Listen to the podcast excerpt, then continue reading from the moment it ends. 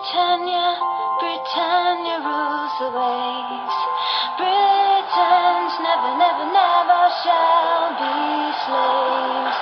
Ooh, Britannia, Britannia rules the waves.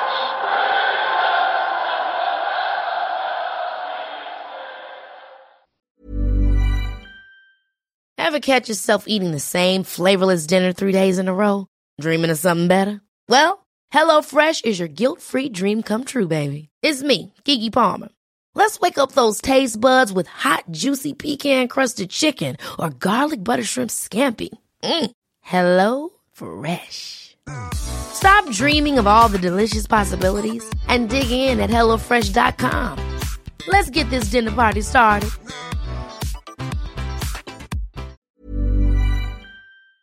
Rule Britannia, Britannia rules the. Britons never, never, never shall be slaves. Rule Britannia, Britannia rules the waves.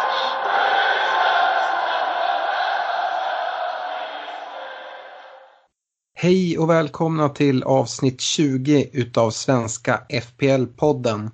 Landslagsuppehållet rullar mot sitt slut och vi håller på att förbereda oss inför Game Week 13.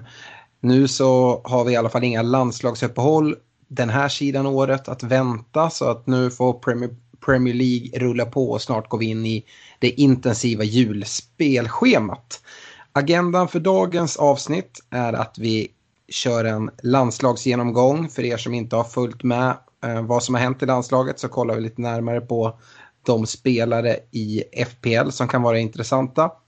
Vi eh, kommer kika lite noterbart från veckan och här noterar både jag och Stefan att eh, Claudio Ranieri har tagit över i Fulham. Vad betyder det? Eh, vilka Fulham-spelare kan vara av intresse om några? Vilka gynnas och missgynnas? Men Dy som har dragit på sig en knäskada nu igen. Vi ska prata lite runt den och hur det påverkar Citys spel och vilka ersättare man kan kolla på kring Mendy. Poddlaget så ska vi såklart kolla på wildcardet som nu är aktiv. Vi börjar närma oss något eh, vad det kommer bli för typ av lag i slutändan här. Så vi kikar närmare på det och ger lite mer update kring wildcardet. Vi ger rekommendationer nu inför Game Week 13 och vi avslutar med lyssnarfrågor. Jag eh, drar, drar igen den här landslagsgenomgången lite snabbt innan vi hoppar in i resterande del av avsnittet. Um, vilka av de intressanta spelarna är inte på landslagssamling? Vi gick ju igenom det förra veckan att det är en hel del småskador och skavanker. Eh, Pogba, Martial, Mendy som vi nämnde, Lacazette. Alla de är, är skadade på olika nivåer och inte uttagna i, i sina landslag. Eh, Van Bissaka dragits med en småskada och inte på U21-uppdrag för England. Vi har Trippier, Sigurdsson, Zaha, Docherty. Eh, alla de här rör sig med småskador så vi ska följa upp lite med presskonferenser här i veckan och se om vi kan få lite mer information. Annars har vi spelare som inte är uttagna i sitt landslag. Där ser vi bland annat i Spanien då Alonso, eh, Pedro, Fabregas från Chelsea som är uttagna i Spanien men de är inte skadade. Fellaini är inte uttagen i Belgien och Ben Davis i Tottenham är avstängd för sitt landslag.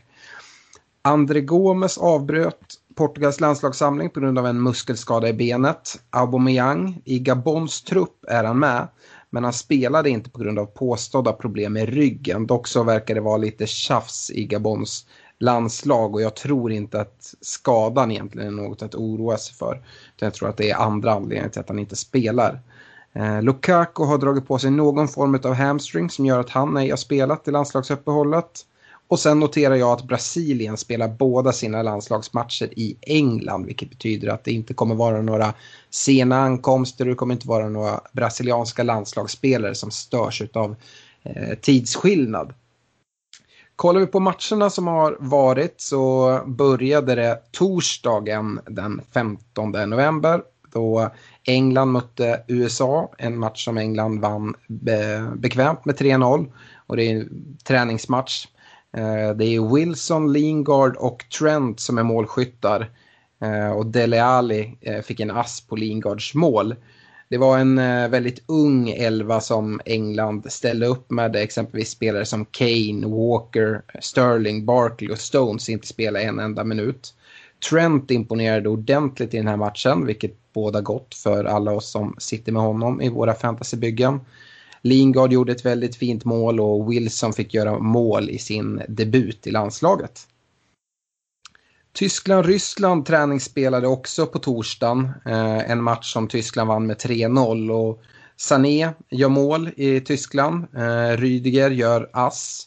Nu när Mendy är borta så ökar ju chansen att Sané kommer få mer speltid. Så att det är kul att se att han gör mål i landslaget. Han gjorde ju dessutom mål i Tysklands andra match här i landslagsuppehållet som vi kommer komma till lite senare. Så den, eh, det är någonting som man bör följa kopplat till Sané. Kollar man fredag den 16 så spelade Peru mot Ecuador och eh, Valencia i United är nu tillbaka från skada. Han spelar in mer offensiv roll i eh, Ecuador än vad han gör i United, nästan som en, en ytter. Eh, men han gjorde mål i matchen. Eh, nu är ju Shaw avstängd i helgen så Young kanske får ta vänsterkanten mot Crystal Palace och Valencia kanske kommer in tillbaka. Om inte ynglingen Dalot får spela som också är tillbaka från skada i United. Japan-Venezuela spelade 1-1 i en träningsmatch eh, och Rondon spelade, han såg pigg ut men eh, blev inget mål i matchen. I matchen mellan Uruguay och Brasilien som då spelades i England eh, så vann Brasilien med 1-0. Richarlison fick ett eh, inhopp sista 25 vilket är väldigt positivt för oss som har haft honom. Han har ju stått som gul och osäker i fantasy. Ljumskadan borde alltså inte vara något problem till helgen. Eh, Danilo, Firmino och Allison med 90 minuter och Torreira med 90 minuter för Uruguay. En eh, tävlingsmatch där båda lagen redan kvalificerat sig för Afrikanska mästerskapen var mellan Egypten, Egypten och eh, Tunisien. Eh, eh, Egypten vann med 3-2 och Salah gjorde det avgörande målet med en av matchens sista sparkar. Och det är Salas enda landslagsmatch i den här landslagssamlingen så han är tidigt tillbaka till Liverpool och hinner förbereda sig gott inför helgens match. Kollar vi Nations League-matcherna på fredagen så spelade Wales-Danmark 1-2, en vinst till Danmark alltså. Men eh, den som jag noterar från den matchen det är Bournemouths Brooks som eh, var Wales absolut bästa spelare och han är i väldigt fin form. Eh, Newcastle-försvararen Dammet haltade ut skadad efter 39 minuter. Så de som har tagit in Newcastle-försvararen här då Newcastle har fina matcher bör hålla sig uppdaterad hur hans skada utvecklar sig. Eriksen fick eh, 90 minuter efter sin skada eh, så att han får lite matchtid. Eh, känns bra för Tottenham-fansen kan jag tänka mig. Och Holland hemmaslog Frankrike med 2-0 och det kunde blivit mer mål till Hollands fördel då Juris gjorde flera bra räddningar och Holland imponerar stort i Nations League. Eh, Vinaldium eh, målskytt och eh, van Dijk imponerar väldigt stabil eh, defensivt i Holland. Eh, Dign fick 90 minuter och var väldigt offensiv som vanligt i Frankrike. Kollar man på lördagens matcher så eh, spelade Argentina mot Mexiko, en match som slutade 2-0 till Argentina. Och eh, Tottenhams nya stjärnskott på mittbackspositionen, Foyth, fick eh, matchens lirare i sin landslagsdebut. Jiménez fick 90 minuter. Uh, Lamela fick ett väldigt kort inhopp men borde betyda att han är spelklar efter småskada. Chile-Costa Rica spelade 2-3 och här gjorde Alexis Sanchez ett mål. Uh, och sen så fixade han en straff men som han då själv brände. Men han var involverad i det mesta i Chiles offensiva spel. Så han verkar Eh, gå mot en bättre form. Albanien-Skottland i Nations League. Eh, en match som Skottland vinner med 4-0 och eh, Ryan Fraser imponerar stort. Han gör 1 plus 1 i den här matchen men utöver det så imponerar han i, i spelet. Robertson spelade 90 minuter men han gjorde ingen insats utöver det vanliga. Man kan även nämna att det blev rött kort för Albanien, Albanien vid ställningen 0-1 efter 22 minuter så det hjälpte nog till för Skottland att eh, kunna panga in fyra mål i matchen. Eh, I Balkan-derbyt Serbien mot Montenegro så vann Serbien med 2-1. Mitrovic gjorde mål och visade gott självförtroende matchen igenom. Vilken även ledde till ett Panenka-försök på en straff då den gick över via ribban. Eh, så att eh, han brände tyvärr en straff då men eh, fick göra ett mål. Italien-Portugal spelade 0-0. Inte så mycket att säga om matchen egentligen. Patricio gör det bra i mål. Jorginho har mycket boll. Bernardo Silva skapar inte så mycket i den här matchen. Eh, Neves tar gult kort och missar Portugals andra match här på uppehållet vilket gör att han kommer tillbaka tidigt till Wolverhampton. Och en match som de flesta har koll på är väl matchen mellan Turkiet och Sverige. En match som Sverige vinner med 0-1 och eh, att Victor Nilsson Lindelöf klev av efter att ha känt sig lite yr och allmänt krasslig. Men här bör man inte vara orolig då han spelar idag mot eh, Ryssland i Nations League och eh, har dessutom gjort mål här ser jag. Ekvatorialguinea Senegal är en match som jag tycker är ganska intressant. Senegal vinner matchen med 1-0 efter ett självmål. Men det stora från matchen var att Mané stod för en väldigt svag insats och dessutom blev utbuad av egna supportrar stora delar av matchen. Eh, och han bröt ihop lite och grät en hel del, var helt otröstlig efter slutsignalen. Han har inte gjort ett enda mål för Senegal under kvalet, men Senegal är ändå klara för Afrikanska mästerskapen. Eh, det här är Senegals enda match på landslagsuppehållet, precis som för Egypten, så Mané är tillbaka tidigt i Liverpool. Går vi till söndagens matcher så eh, vann Spanien med 1-0 mot Bosnien. Och det man kan ta med sig härifrån är dels Stefan att Morata fortsätter missa en hel del lägen och att Jonny, ytterbacken i Wolverhampton, eh, kliver ut knäskadad. Det ser ganska allvarligt ut. Det ser ut som att han kommer missa en 5-6 veckor. Och eh, för oss fantasyspelare som då kollar på vem ersättaren kan vara så är det förmodligen portugisen, hör och häpna, Ruben Vinagre som kostar 4,3. Så att han kan vara intressant att spana lite mot. Englands andra match så möter de Kroatien och vinner med 2-1. Kane gör 1 plus 1 men missade även en del lägen. Lingard gjorde mål även i den här matchen så han gjorde två mål på den här landslagssamlingen och visar fin form. Och Chilwell stod för en assist. Rashford såg väldigt bra ut i matchen men lämnade tyvärr planen utbytt haltande. Kovacic missade matchen med en muskelskada vilket eh, ökar chansen rejält för Barkley till start vilket måste vara positivt för alla som hoppade på Barkley-tåget här eh, efter hans fina omgång för någon omgång sen. Ehm, men eh, man ska nog inte vara alltför glad för skadan på Kovacic verkar inte vara väldigt allvarlig. Men till helgen så kan Barkley säkert få förtroende. Nordirland Eh, spel mot Österrike, en match som blev 1-2 till Österrike och Arne fick välbehövlig eh, vila, Arnautovic alltså. Han eh, blev inbytt sista 20 minuterna bara och eh, fick en ass då fram till det avgörande målet. Så hans form håller i sig. En match som verkligen sticker ut från landslagsuppehållet är Schweiz-Belgien. 5-2 blev Schweiz här efter att Belgien tog ledningen med 2-0 ganska snabbt tidigt i matchen. Lillebror Hazard, alltså Torgan, gjorde två mål innan Schweiz vände på steken ordentligt. Shakiri med två ass och i övrigt riktigt bra i spelet. Eh, man kan även nämna att Hazard spelade hela matchen och skapade en del men inte tillräckligt för att Belgien skulle lyckas ta poäng. Guinea, Elfenbenskusten, 1-1 blev det här. Eh, Seri i Fulham gjorde Elfenbenskustens mål efter ass från Ore.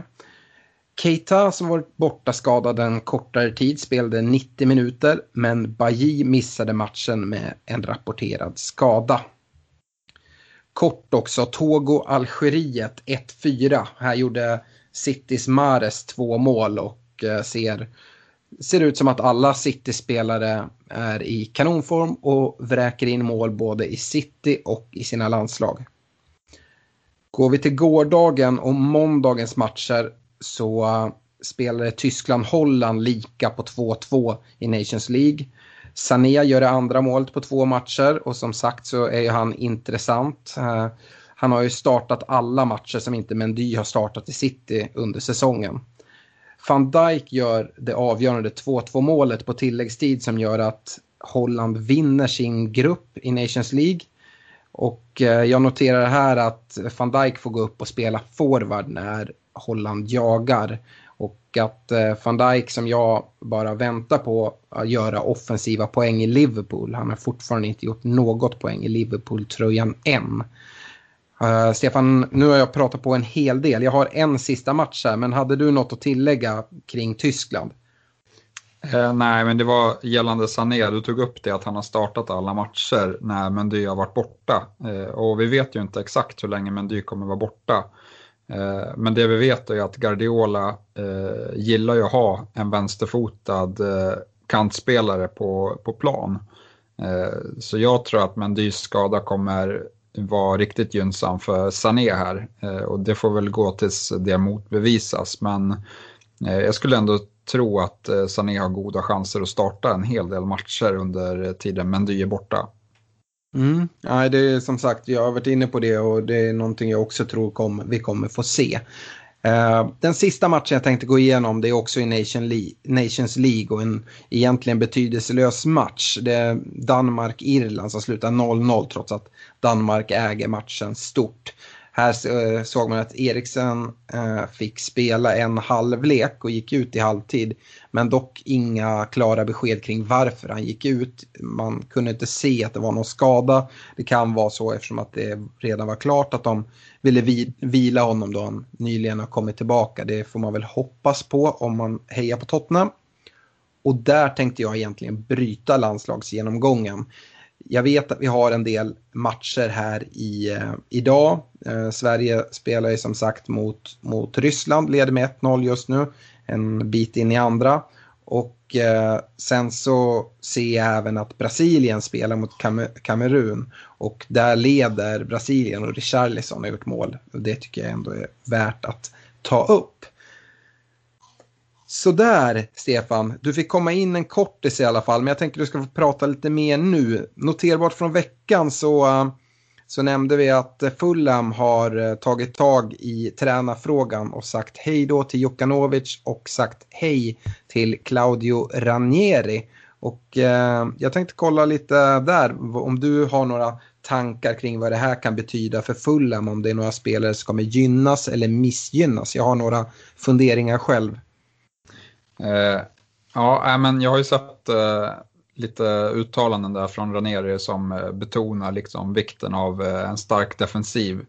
Eh, och det var ju även det som var kännetecknet när Leicester gick och vann ligan under hans ledning så var det ju en väldigt bra defensiv. Frågan är om Fulham har materialet för att tajta till, men vi kan väl ändå förvänta oss att de kommer ju bli inte vara lika offensiva, eh, tror jag, till en inledning, utan det kommer nog eh, läggas en hel del vikt på defensiven. Eh, och inför säsongen då spekulerade vi mycket i att eh, Mitrovic skulle vara bra på grund av att eh, Jokanovic var tränare. Eh, och att eh, eftersom de har samma nationalitet och liksom eh, hittat varandra. Så det får väl ändå ses som dels att det kanske blir ett mer defensivt Fulham eh, samtidigt som eh, det, deras, eh, ja men den relationen är borta. Eh, skapar väl ändå lite frågetecken för Mitrovic. Men, men däremot så kan det ju också bli så att eh, om Fulham nu lyckas eh, få en ny start här att eh, han kan bli eh, den som ska göra det framåt för, för Fulham även om det kommer Eh, om man kommer få lite mindre lägen kanske. Ja, nu, nu siar vi ju egentligen bara om vad som kommer hända, men jag tror ju att, eh, precis som du har noterat, att eh, Ranieri i sina uttalanden har sagt att fokus kommer läggas på försvarsspelet och jag tror att Eh, speciellt omställningsspelare kommer gynnas och Mitrovic är inte en snabb spelare och inte en kontringsspelare. Jag tror att det finns risk, jag tror inte att det kommer hända direkt från start men jag tror att det kommer finnas en risk till att eh, Mitrovic kommer få börja en del matcher på bänken och eh, lite snabbare kontringsspelare kommer gynnas. Jag tror om det är en spelare specifikt som jag tror på så tror jag att Ryan Sessenjon kan eh, gynnas väldigt mycket av ett sånt här spel. Om jag nu har läst Ranieri lätt. Nu är det ju en tacksam första uppgift för Ranieri då de möter Southampton nu till, till helgen.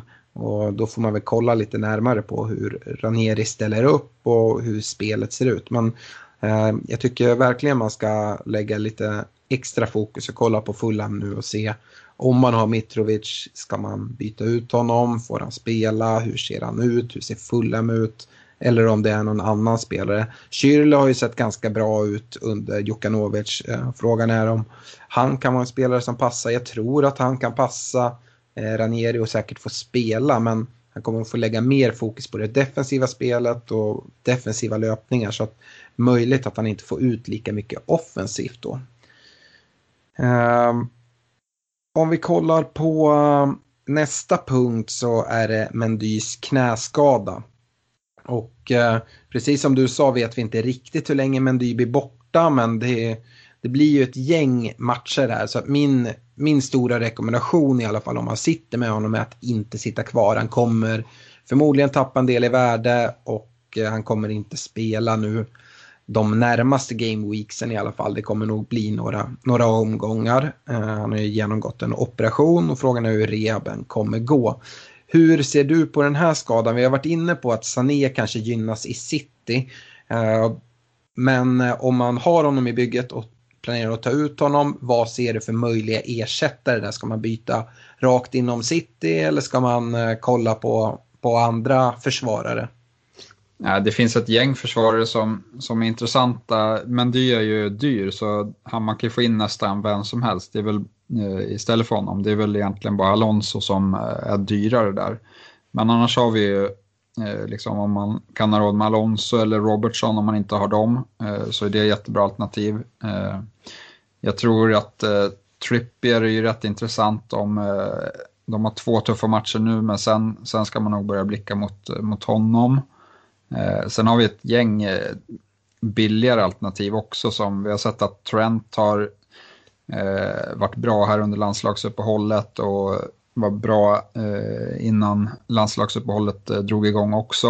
Eh, vi har Lucas Dign i, i Everton som ett alternativ. Eh, så det finns, eh, det finns många bra alternativ. Vi har ju även eh, Laporte som eh, har visat sig vara väldigt viktig i, i City som om man vill ha kvar exponering mot deras backlinje. Som, sen, sen finns även John Stones i, i City, men där är det lite mer av en rotationsrisk, även om jag tror att han är första val nu både för Company och Otamendi. Ja, vi kan konstatera att det finns många, många att byta in. Jag håller väl med om alla spelare som, som du nämner här. Även för de som har bytt ut eh, van Bissaka eh, på grund av Crystal Palace svåra matchning så vände ju deras schema så att han skulle man kunna ta in om man vill spara en hel del pengar och kanske investera på annat håll. Får inte glömma Doherty ja. heller, eh, med, som har väldigt fina matcher. Om man inte har honom eh, så, så är det ett jättebra alternativ mot Mendy också skulle jag säga. Mm. Yes, vi kommer till vårt poddlag nu och eh, som sagt är wildcardet draget och vi fick även in en lyssnarfråga här från Chris Karlsson som, eh, som lyder hur ser ert poddlag ut just nu när ni dragit wildcardet? Så jag tänkte vi kunde prata lite om det Stefan. Absolut. Eh, ska jag börja med målvakterna eller vad, hur, hur ska vi lägga upp det?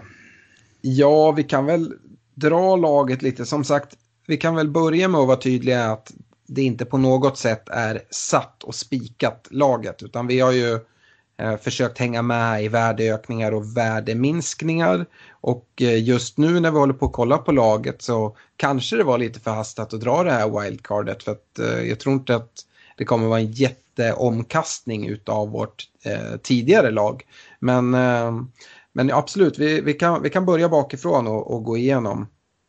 Eh, ja, där har vi väl kvar i alla fall Patricio. Han är väl, eh, han är väl relativt, eller han kommer väl inte flyttas på tror jag. Och sen just nu har vi även Hart i kassa, men det är mer för att vi eh, är lite oroliga för att eh, Fabianski som vi hade sen tidigare kanske kan gå ner i pris eh, innan deadline här. Så där har vi tagit in Hart som inte kommer gå ner i pris och inte bestämt vem vi ska ha som andra keeper. Men, men Hart är väl inte jättetrolig att vi kommer sluta med här. Jag, jag känner mig fortfarande ganska nöjd med, med exempelvis Fabianski. Om det, om det skulle vara så att han går ner i värde så skulle det egentligen bara vara, vara positivt. Ja, det, vore ju, det, vore, det, bästa vore ju för oss om han går ner i pris, för då har han väldigt långt till att gå ner en gång till i pris. Eh, så det är väl det vi hoppas på i alla fall och sen kunna plocka in honom igen. Mm. Eh, vi kan gå vidare på, på försvarsledet. Ja, eh, och ja, vi kan väl nämna att vi har, vi har väl i alla fall två skarpa alternativ till lag här. Eh, jag drar det ena här som, som eh, så kan vi eh, berätta om de tre ändringarna vi, vi funderar på. Men i backlinjen så har vi Alonso Robertson och Laporte som de dyra och sen har vi även Alexander Arnold och Doherty från Wolves. Så en relativt dyr backlinje. Men eh, vi har sett mycket värde hos, eh, hos backarna i år så vi, vi är väl inne på att satsa en hel del där. Alonso är ju den spelare i spelet som hittills har tagit absolut flest poäng också. Så att eh, sett till det så han är väldigt mycket dyrare än de flesta försvarare. Men han har ju också levererat på det. Ja, vi gillar alltså både Alonso med sina, han, det är faktiskt, han har väl minskat sina eh, offensiva stats i år, men han har eh, däremot eh, förbättrat sina defensiva och, och, för, och, möjlighet att ta bonus. Så även om han kanske har överlevererat lite i, i förhållande till hur mycket poäng, offensiva poäng han har, han har fått ihop så har det tickat in fint med bonuspoäng här och det, han, är, han är bara en ass borta från, från att ta eh, tvåsiffriga poäng i, i matcherna känns det som. Absolut. Uh, vi går vidare på mittfältet så kan vi prata sen om det andra laget och vilken spelare i backlinjen vi kollar på att eventuellt då dumpa. Yes, uh, men den stora förändringen mot, uh, mot laget som vi hade i förra omgången då är att vi har dissat Mohamed Salah. och istället så satsar vi på Hazard, Hazard och Sterling som de dyra. Sen har vi David Silva, eh, då han har imponerat mycket, eh, tillsammans med Martial och Filippe Andersson. Eh, så ett, ett väldigt starkt mittfält om man exkluderar att vi inte har Salah. Då. Ja, och Martial kan man väl nämna. Han står ju som gulmarkerad och på grund av en lårskada som, som han har dragits med och inte varit med på, på landslagssamlingen. Däremot så jag som följer United lite närmare vet att han är i full träning i Manchester. Så att jag tror ändå att sannolikheten till helgen att han spelar är relativt stor. Och eh, om det skulle vara så att han miss, missar helgens match så eh, bör han definitivt vara tillbaka efter det. Eh, vi, vi behöver väl egentligen inte prata så mycket mer om mittfältet så. Vi, Hazard tycker jag man inte behöver prata någonting om. Filippe Andersson uh, är ju intressant. Vi vet att det är en tuff match mot City nu i helgen. Men därefter så kommer vi vilja, vilja ha, ha honom då West Ham sitter på med ett fantastiskt fint schema under en väldigt lång tid. Um, anfallet då? Ja, eh Anfallet har vi ju inte lagt så mycket krut pengamässigt på. Eh, vi har Arnautovic eh, med liknande bra matcher. Eh, Jiménez och Rondon. Eh, så ett väldigt eh, billigt anfallspar, eller anfallstrio just nu. Eh, men eh, där vi också ser mycket värde då. Ja, vi har varit inne på det här tidigare att det är svårt att hitta värde på, på anfallarna. Eh, det är Agüero som har levererat en del, det har väl även varit till viss del Lacazette. Men eh, annars så, så, är det inte så mycket värde i de dyrare, mer premiumanfallarna. Eventuellt att Kane kommer komma igång nu här, han har gjort en, en del fina insatser men till de pengarna så nej, jag kan inte riktigt se det även om Tottenhams schema kommer vända här snart. Uh, Arnautovic känns given, eh, Jiménez likaså, Rondon är väl den som är en liten chansning. Eh, Newcastle har ju väldigt fina matcher och han gjorde en imponerande insats senast men frågan är, är det en spelare som kommer leverera vecka efter vecka? Och ska man då prata om vårt alternativa lag som det ser ut just nu ja, målvaktsposten där på Hart bredvid Patricio, ja, den är väl lite osäker. Men, men det behöver vi inte prata så mycket om. Eh, men det vi har kollat på det är att ehm, istället för att ha Sterling då ta ut honom och få in eh, Agüero på topp istället för Rondon. Alltså ganska rejält eh, Ehm, rejäl upphämtning från Rondon till, till Agüero. Det skiljer en del i pris. Men då sätta in Richarlison på, på mittfältet. För Richarlison är både jag och Stefan överens om att han bör man ha. Han ser så pass fin ut nu, gör han mål här i landslaget igen och han spelar out of position som forward och börjar ändå hitta rätt in i, i laget. Och jag tycker Everton ser, ser väldigt fina ut. Eh, det gör även att vi då skulle behöva ta in, eh, eller få in mer pengar. Så att ta in ytterligare en Everton-försvarare då eventuellt. Och då kollar vi på Lucas Dign eh, istället för Laporte. Nackdelen med det här laget är att vi inte har någon City-försvarare och de har ju hållit tätt en hel del. Eh, det som också känns lite jobbigt, jag vet inte om du får gärna utveckla det här Stefan, men det gör ju att vårt lag inte skiljer sig så mycket från hur det var inför då vi satt med både Agüero och David Silva från City och om man kollar så skiljer det sig ganska lite på ganska få positioner.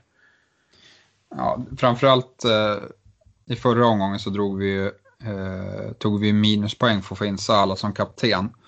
Eh, det föll väl ut eh, rätt väl, det kanske blev någon poäng mer än om vi inte hade gjort det. Eh, men så här i efterhand så blev det bara ett mål från Salah i den matchen. Och, eh, hade, vi, hade vi kanske varit kyliga och inte gjort, eh, tagit in Salah där, då hade vi ju absolut eh, haft ett lag som var väldigt likt det här eh, wildcard-laget som du nu, just nu nämnde.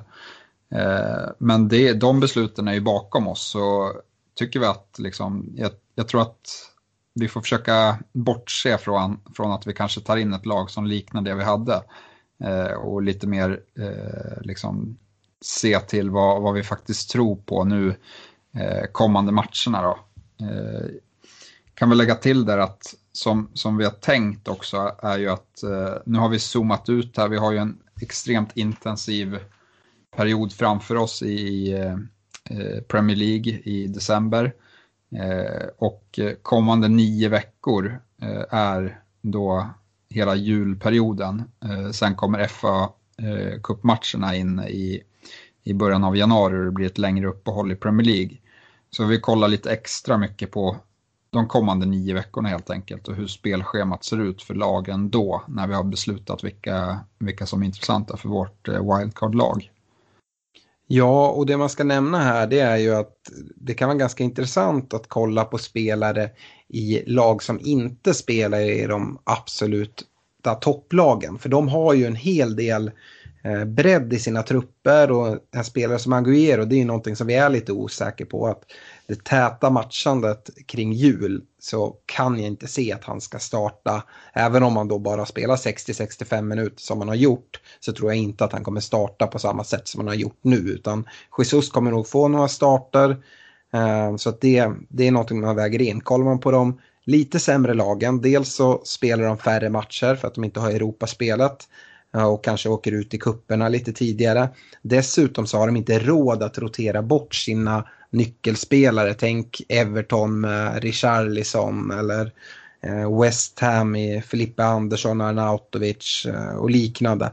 Eh, Jimenez i Wolves eller Docherty i Wolves. De här spelarna kommer förmodligen pumpas ganska hårt och, och spela vecka efter vecka medan exempelvis det bästa exemplet är väl Citys mittfält. Där kommer det förmodligen vara varannan match på de, de flesta spelarna. De kommer, elvorna kommer skilja väldigt mycket från game week till game week då det blir eh, flera matcher samma vecka.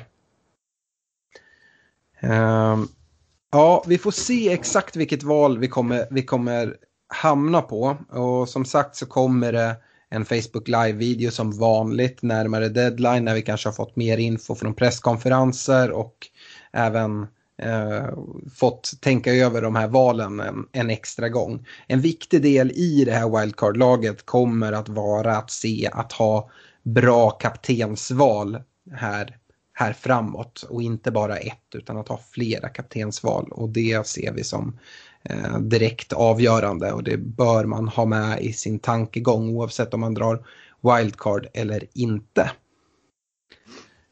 Ja, jag kan väl, eh, jag tycker väl ändå att vi kan, liksom vi, vi nämnde det lite grann med West Ham, att de hade fint schema. Eh, men andra lag som vi tycker, ja, som vi tycker har fina scheman är ju framförallt United, eh, har ju väldigt eh, fina matcher här och därav Martial. Annars så ser det lite liksom lite tunnare ut på de som har bra matcher. Det är Huddersfield, Newcastle och Brighton. Men det är lite svårare att hitta spelare därifrån som, som är intressanta. Det finns ju några alternativ som till exempel en Huddersfield-back eller eh, Eh, Rondon kanske i Newcastle eh, och Ryan kanske är hetaste alternativet i, i Brighton. Men, men det är inga topplag som, som har fina matcher eh, där. Eh, det är väl liksom topp fem utav hur, hur matcherna ser ut kommande nio här som vi har eh, försökt utnyttja i alla fall. Ja, United har ju ganska fint schema och även Tottenham Arsenal tycker jag ser, ser rätt okej okay ut här eh, i, i närtid. Eh, I Tottenham så tycker jag det är ganska svårt att hitta självklara spelare. Eh, vi har ju Trippier som kanske är det, det som ligger närmast till hans. I Arsenal så tycker jag att det finns fler alternativ. Eh, både i Beirin och, och Lacazette kanske, kanske framför allt.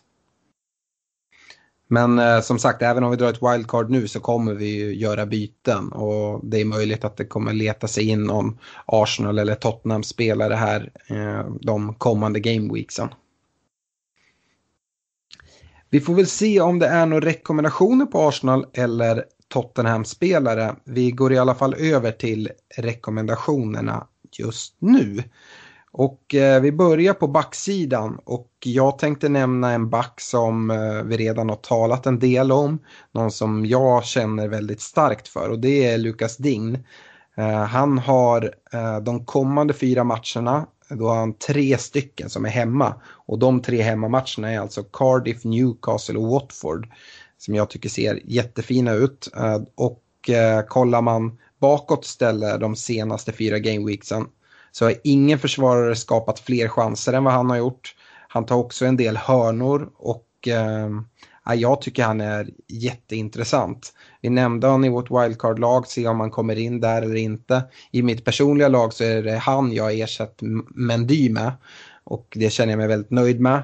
Och eh, han skulle även kunna fungera som en, ett differential-val. Nu har jag valt en annan spelare men först hade jag han både som försvarare och differential. Vi kommer till differential sen men eh, han ägs av väldigt få spelare men jag tror att hans ägarandel kommer stiga ganska, ganska snart. Han är dessutom väldigt billig.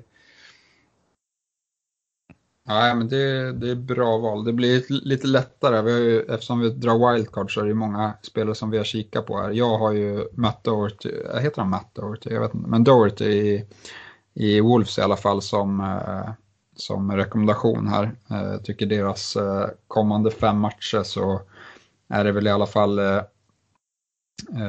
fyra stycken som, som han absolut skulle kunna spela i. Det är väl bara hemmamatchen mot Chelsea som han har lite frågetecken till om han ska spela. Man ska ha med sig med, med Docherty att han står som gulmarkerad på grund av en ansiktsskada och inte har spelat något här med, med landslaget. Eh, vi får ju se som sagt hur det ser ut närmare helgen om vi får någon mer information. Men det är möjligt att han spelar i någon form av ansiktsmask för att skydda skadan eh, där. Jag tror att eh, Wolverhampton gärna får in honom nu när Johnny då definitivt kommer missa på, på andra kanten. Um, men eh, jag har inte hört någonting hittills om, om hans skada och hans möjligheter att vara med. Men förhoppningsvis får vi information på presskonferenserna. Eh, på mittfältet har jag då vänt mig till Richarlison som också var med i det här laget, wildcard-laget, när vi kollade och ta in Lukas Ding i min rekommendation på backsidan. Och eh, jag tycker egentligen att kommentarer är överflödiga här. Han eh, levererar och vi har varit inne och pratat om honom tidigare så att jag, jag lämnar det där. Ja, eh, jag har tagit Martial, också en som står som gul men eh, som du var inne på så tränar han för fullt och jag tror att han kommer spela. Eh, och det här är en rätt långsiktig rekommendation. Jag tror att han har gjort vad som krävs för att naila down, eller säkrat en, en startplats i United för tillfället och fortsätter han spela som han har gjort så går det inte att peta honom direkt. Och och eh, matcherna som kommer här så, så tror jag att det finns goda chanser till att United kan göra en hel del mål. Den som Martial framförallt har konkurrerat med ute på vänsterkanten i United har ju varit Alexis Sanchez. Nu så haltade Rashford av skadad här och även Lukaku missar landslaget med en hamstring. Så att eh, det kan ju vara så att både Rashford och, eh, eh och Lukaku är borta och då öppnar sig ju en forwardsplats där förmodligen Sanchez kommer spela något han gjorde väldigt bra tyckte jag eh, här innan landslagsuppehållet. Så att eh, då borde Martials plats vara ännu säkrare och eventuellt då som sagt är han på straffar. Han är i alla fall det när inte Pogba är på plan. Det fick vi se mot City. Eh, så att absolut en bra rekommendation. På forwardsidan så har jag vänt mig till vår Wolves-vän Jiménez. Det enda jag är lite osäker på är eh, nu till helgen om han eventuellt kan vilas. Nu spelar Mexiko mot Argentina i, eh, i natt tror jag. Och frågan är om han spelar där och om när han kommer tillbaka till Wolverhampton och i vilket skick han är där om han har drabbats någonting utav eh, den här tidsomställningen. Eh, det är väl egentligen den enda oro jag har. Men den här rekommendationen tycker jag även är långsiktig. Men med Wolves fina spelschema och eh, till det låga priset som man ändå har.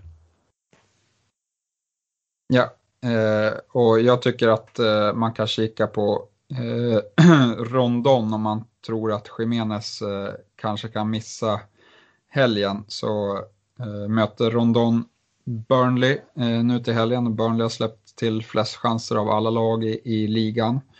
Eh, och efter det så eh, har de eh, hemmamatcher mot West Ham, Wolves och eh, Fulham de kommande tre hemmamatcherna. Då. Eh, så det är mycket fina matcher för Newcastle och jag tycker att Rondon, även om det vi bara sett det i en match att han har levererat så, så var det en väldigt fin prestation där och han, det var, han var mer än förtjänt utav de två målen han, han gjorde. Han, kunde, han var, skapade väldigt mycket lägen i den här matchen. Yes. På varningssidan så har jag gått i en ganska tråkig varning skulle jag säga. Men jag varnar för Mendy och det kan man tycka är lite larvigt. Men han kommer ju missa en del matcher nu. Men jag vet att det är folk som sitter och undrar, ah, men han är ändå intressant, ska jag sitta kvar med honom och se när han kommer tillbaka? Men där tycker jag svaret är ganska enkelt att nej. Dels är han, kostar han för mycket för att sitta kvar med, han kommer sjunka i pris och han kommer missa en hel del matcher. Så ut med honom direkt och sitt inte där och tappa massa värde på honom.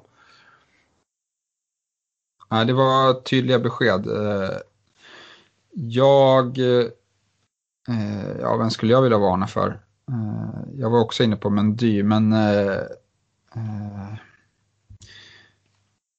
jag får ändå skicka ut en varning för Bournemouth-spelarna här. Jag tror att det kanske kan bli ett mål mot, mot Arsenal men generellt på längre sikt så, så ser ju spelschemat väldigt tufft ut här för dem under en längre tid. Så, så jag tror att de har presterat bra eh, men jag tror att det blir lite tuffare nu. Mm. Jag skulle dock inte tumma mig helt på Bournemouth-spelare om jag hade, hade dem. Jag tycker till exempel att Fraser ser jättebra ut och nu i landslaget så var han kanon. Vi såg Wilson gjorde mål i sin debut i England. Eh, man kanske inte ska sitta med ett gäng spelare men de har väldigt bra värde i sig och då tänker jag framförallt på Brooks, på Fraser och på Wilson. Så har man en av dem, till exempel Fraser eller Brooks som femte mittfältare så är inte det helt tokigt. Jag tror att de kan ändå ta knipa några poäng här och där och man kan inte ha jättehöga förväntningar till, till de priserna. Så om de möjliggör att få bra spelare så skulle jag inte prioritera att byta ut dem men jag hade heller inte bytt in dem. Um, kaptensdelen då Stefan, har du några tankar här? Uh, ja, uh, det har jag. Det är en svår vecka skulle jag säga. Uh, för det vi har haft Eh, möjlighet att göra tidigare det är att vi har kunnat sätta en kapten eh, på hemmaplan i Manchester City eller Liverpool. Fast nu spelar båda de lagen borta den här veckan så det blir svårare. Eh, men jag, givet hur nu skadeläget är så, så, och vad vi får för uppdateringar inför helgen här. Men jag vill ändå reka Martial som kaptensval mot Crystal Palace på hemmaplan. Jag tycker det låter bra. Eh, Crystal Palace har inte imponerat eh, och eh, jag tror säkert han kan ta poäng. Själv så vände jag mig till spelets dyraste spelare i Mohamed Salah. Han kom tillbaka tidigt till Liverpool efter landslagssamling och gjorde mål för landslaget. Och eh, jag, jag, menar att om man har Salah den här veckan, även om de inte spelar på Anfield, så tycker jag att binden mycket väl kan, kan sättas där och man kan känna sig ganska trygg med det.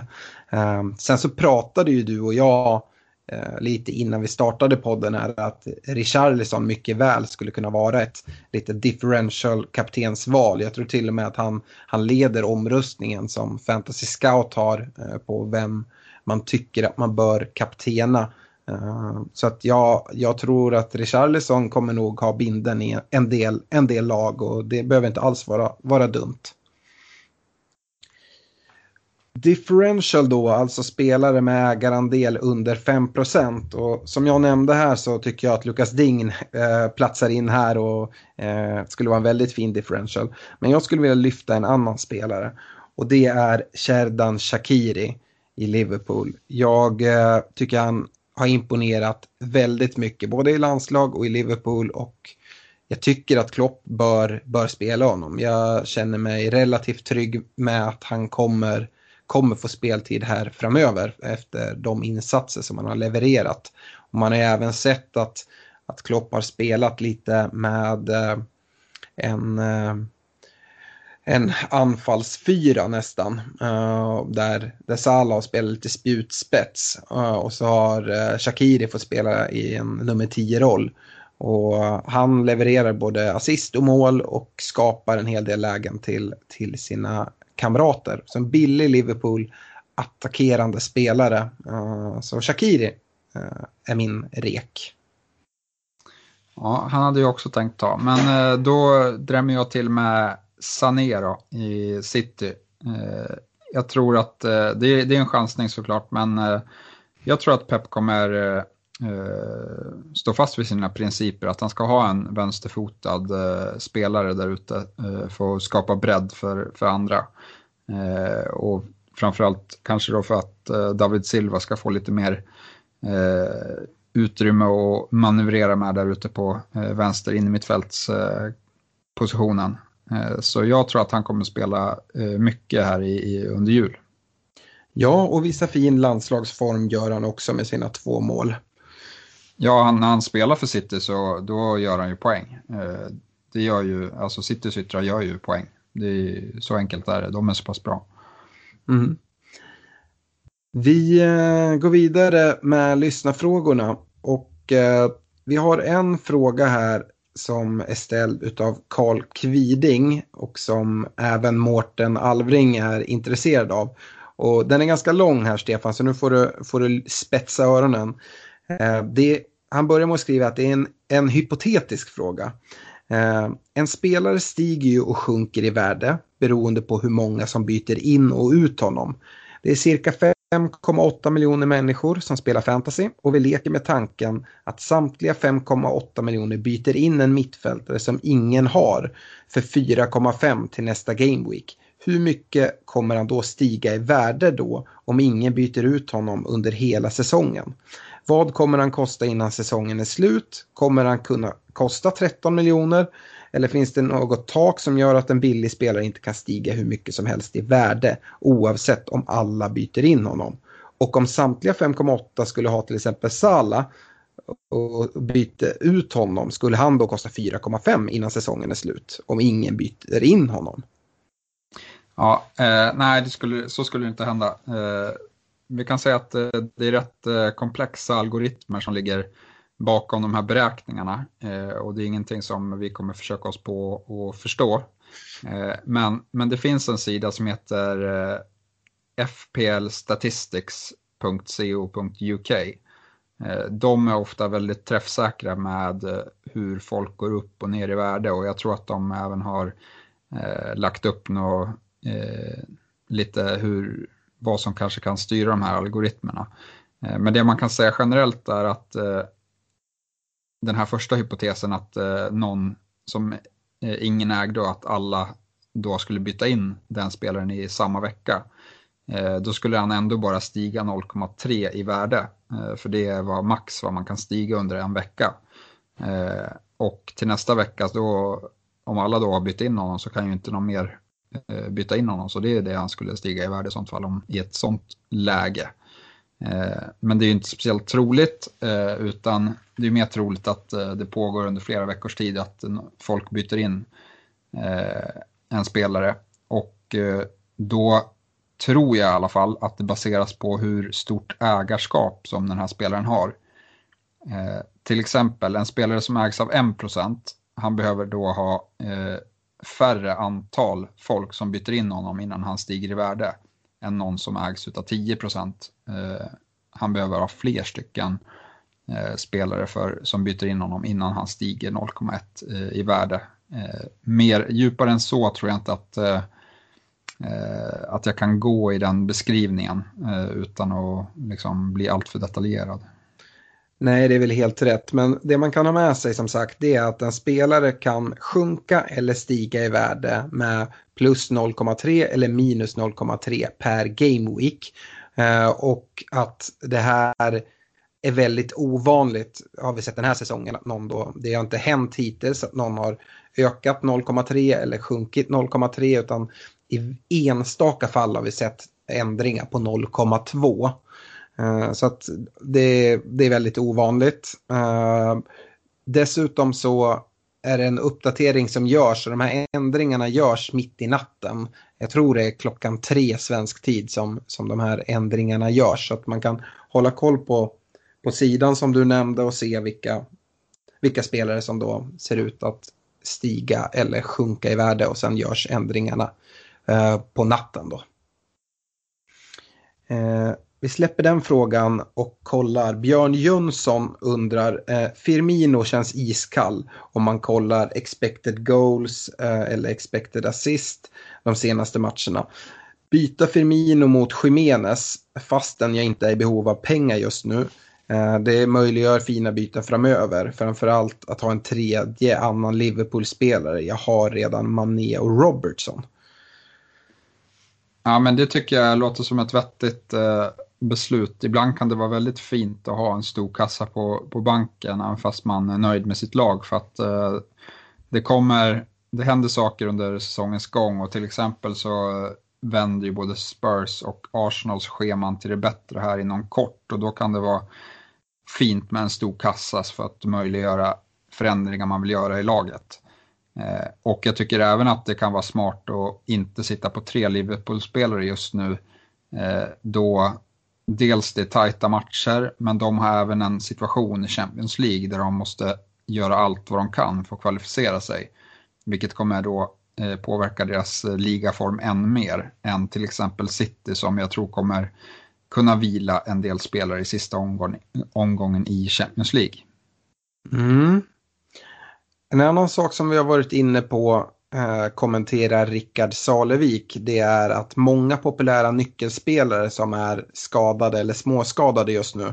Han nämner bland annat då Martial, Sigurdsson, Mendy, Trippier, Aubameyang, Lacazette, Doherty, van Bissaka, Bernardo Silva.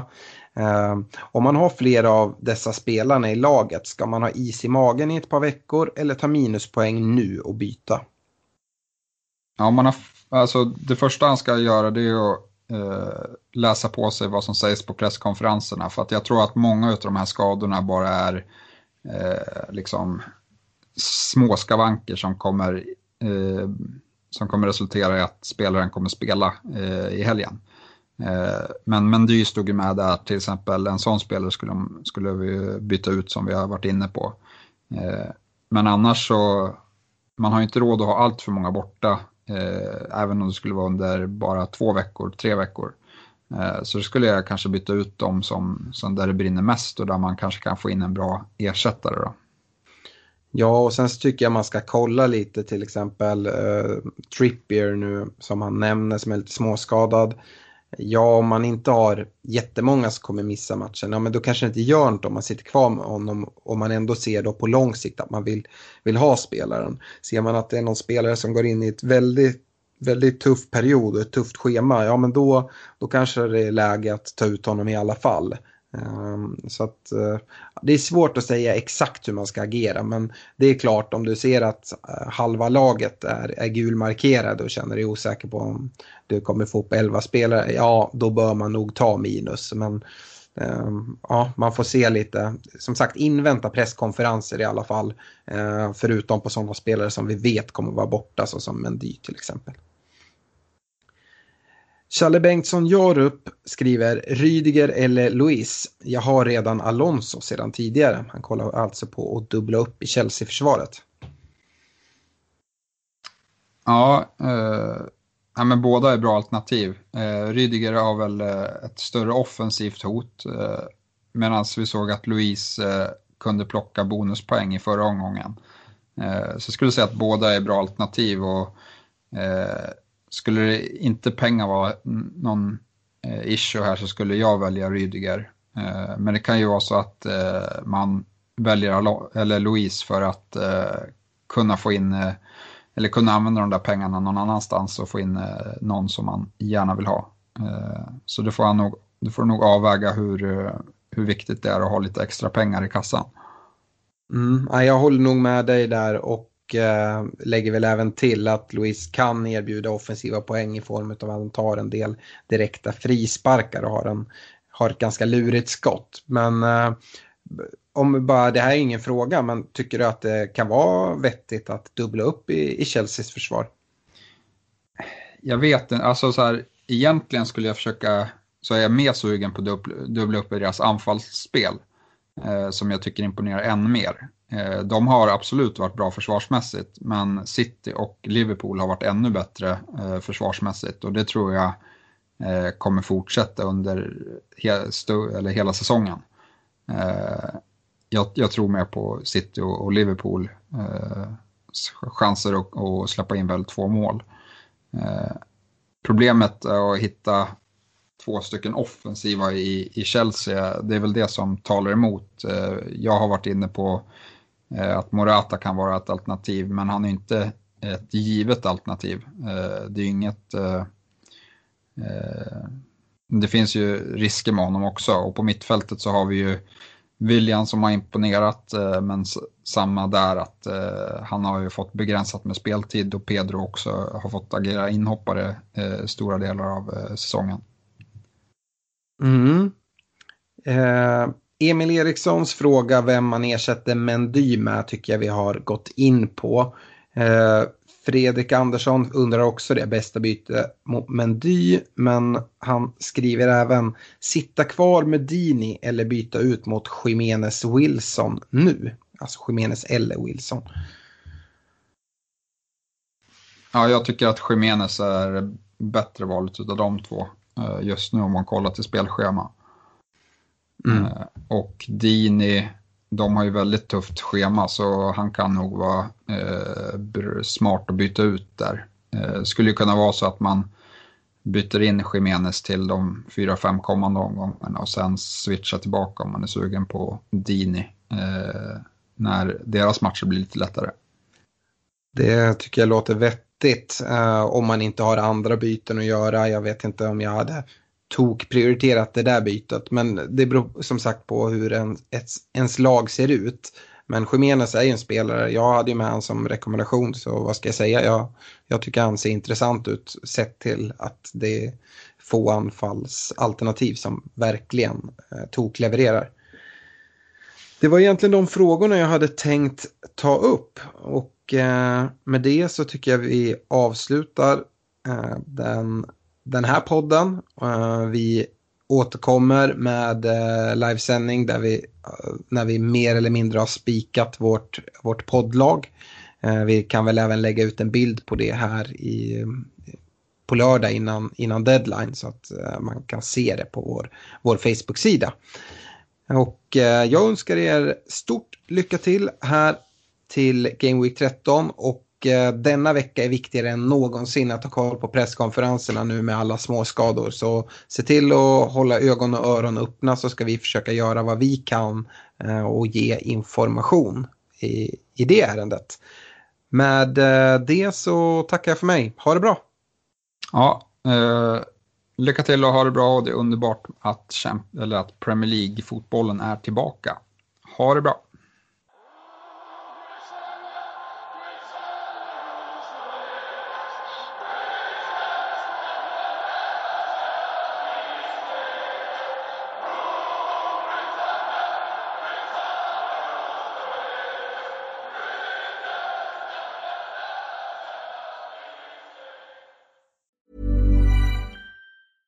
Folks, I'm Mark Marin from the WTF Podcast, and this episode is brought to you by Kleenex Ultra Soft Tissues your ally to help tackle your allergy symptoms this season. I love the change of seasons, but nobody loves pollen and all those other things floating in the air that make you sneeze during this nice weather. Kleenex Ultra Soft tissues are hypoallergenic and allergist approved. So fight back against watery eyes and runny noses without worrying about irritating your skin. For this allergy season, grab Kleenex and face allergies head on.